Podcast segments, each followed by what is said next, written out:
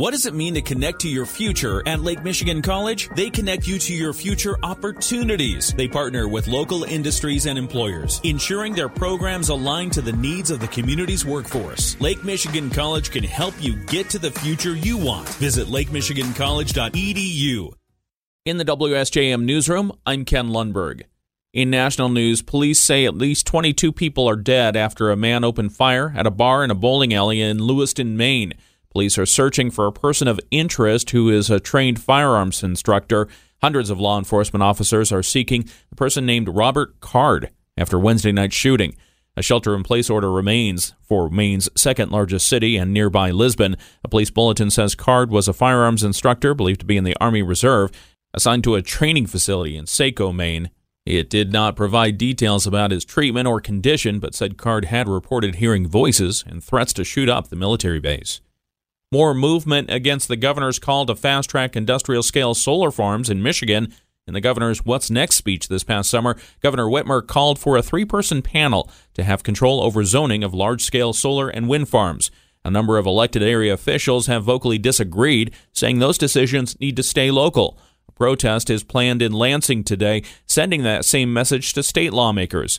The group Our Home, Our Voice, a coalition of county and township officials and community organizers throughout Michigan, has plans to gather at the Capitol and let lawmakers hear their voices in an effort to maintain local control of land use projects. The coalition says they oppose the bills that move local zoning and planning authority from township planning commissions to the Michigan Public Service Commission. They say the legislation essentially grants a three person governor appointed panel the ability to override local decisions and create statewide easements that largely disregard environmental impacts to local communities. From our area, State Representative Pauline Wendzel also opposes that transfer of decision making power. State Representative Joey Andrew supports the legislation, giving the control to the MPSC. A case of West Nile virus has been identified in an animal in Berrien County. The state veterinarian's office says it found it in a camelid, which is like an alpaca. In late September, the animal became ill with head and neck tremors, which progressed to it being unable to rise, later died, and testing revealed it was positive for West Nile. Berrien County Health Officer Guy Miller tells us it's not common to see West Nile in our area. We have not had many cases of livestock with West Nile virus. Now, across the state of Michigan, you'll see from the Michigan veterinarians report that there have been sporadic kind of cases of West Nile virus in animals. Miller says the health department in the last month identified one probable human case of West Nile in Berrien County. The message is clear. West Nile virus is, is in Berrien County. You should take measures to avoid it. Avoid mosquito bites. As always, there can be different viruses you never really know. Miller says this is the time of year when a lot of mosquito borne illnesses are detected, even though it's getting colder. We won't be out of the woods until there's a hard frost. He reminds everyone to remove standing water from their property and to wear insect repellent when outdoors. Symptoms of West Nile virus include fever, headache, body aches, joint pains, vomiting, diarrhea, and a rash. Most people who get it never know, but it can become severe and eventually lead to death. Enrollment is up to start out the fall at Lake Michigan College. Interim Vice President of Student Affairs James Daniels tells us the preliminary numbers are showing an increase of about 4%. While the enrollment is still below pre pandemic levels, he says things are recovering. We're talking about the pandemic and we're talking about starting to recover. If we were on to talk about the increased enrollment we currently have, we'd be talking about as we start to emerge from the pandemic and people are starting to get a little more used to coming back to public spaces such as churches or such as buildings and places. And education is the same. We're starting to see a few more kids on campus or in person. Classes are up. Daniel says some programs like nursing and some of the trades cannot be done all online. Students are getting comfortable with returning. I still do have students on campus who are still wearing masks. Not a lot, but a few. Some students were kept out of physical classes due to their parents being concerned. Daniels adds there are also plenty of adults who left the workforce during the pandemic but now want to brush up on their skills and get back in. He notes it's easier than ever to get a community college education without going into debt because of programs like Michigan Reconnect and the LMC Promise. LMC this year has about 3,100 students. Governor Gretchen Whitmer has signed legislation designed to ensure drinking water given to children is safe. She was in Flint, Michigan yesterday to promote the Filter First bill. That require every child care center and school in Michigan filter their drinking water. Protecting our kids is a top priority for me. Every parent deserves the confidence to know that when they give their child a glass of water, it's safe.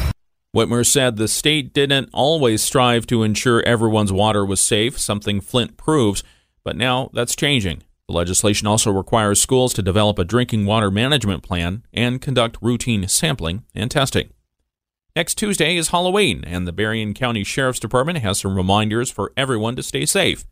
Under Sheriff Chuck Heit tells us there are a few precautions that should be taken from a costume standpoint, if they are going to be out after dark, have some type of reflective tape in the costumes bags or a glow stick attached. Yeah, and if they are, obviously for young, small children, adults should accompany them when they're trick or treating. For older children, make sure to plan a route that's acceptable and agree on a specific time that the children should return home. Make sure the kids know to never enter a stranger's home or car. Heit says drivers should be extra alert for the next several days. There will be more foot traffic during these times throughout the couple days leading up to Halloween and Halloween itself. So just watch for children either entering the roadways or crossing the street. The Sheriff's Department will be out and about and visible for the festivities. Under Sheriff Heit reminds any adults who are going to party to make a plan so they don't drink and drive.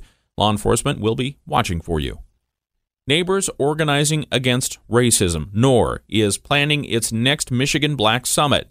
Set for February 16 and 17 at the Mendel Center, the event will attract black leaders from all across Michigan, says Group Director Trenton Bowens. We will be having workshops where we will be teaching and talking about African American infant mortality rate issues. We will be teaching about community organizing. You know, a lot of people can complain about stuff in the community, but they don't know how to go about implementing those changes. We're going to be talking about how to form a political action committee. Bowen says they'll hold an evening gala as part of the summit in February with live music and the announcement of the John Lewis Awards.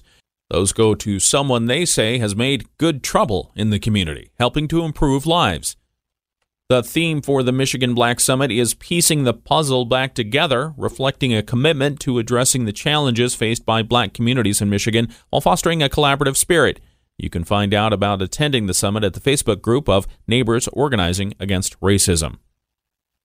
An estimated $5.2 billion was lost nationwide in scams reported to the Federal Trade Commission in its 2022 report. Michigan losses totaled 134 million. Another report from the AARP says although scams can befall anyone, older adults are some of the least likely to report being victimized due to in part some of the trauma and some of the shame they experience.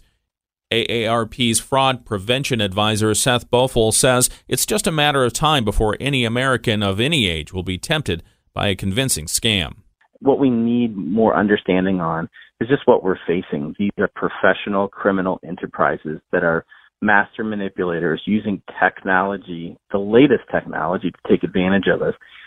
Any of us could fall victim. Michigan reported $38 million in fraud losses in 2019. That jumped to 134 million last year. Bofel says it's key in these cases to stop, think, and verify to prevent yourself from falling for a scam and an Elkhart man is charged with open murder after a chase with police that resulted in the death of his passenger. Cass County prosecutor Victor Fitz says the incident happened during the early morning hours of Sunday, October 22nd in Mason Township. Says the suspect ignored commands by police in Indiana to stop the stolen vehicle he was driving and instead fled into Michigan. He drove along M205 and Redfield Street, ultimately crashing the car. An adult passenger in the stolen car was pronounced dead at the scene. The suspect is charged with murder, drunk driving, fleeing police, and receiving a stolen vehicle. He was arraigned on Wednesday. In the WSJM newsroom, I'm Ken Lundberg.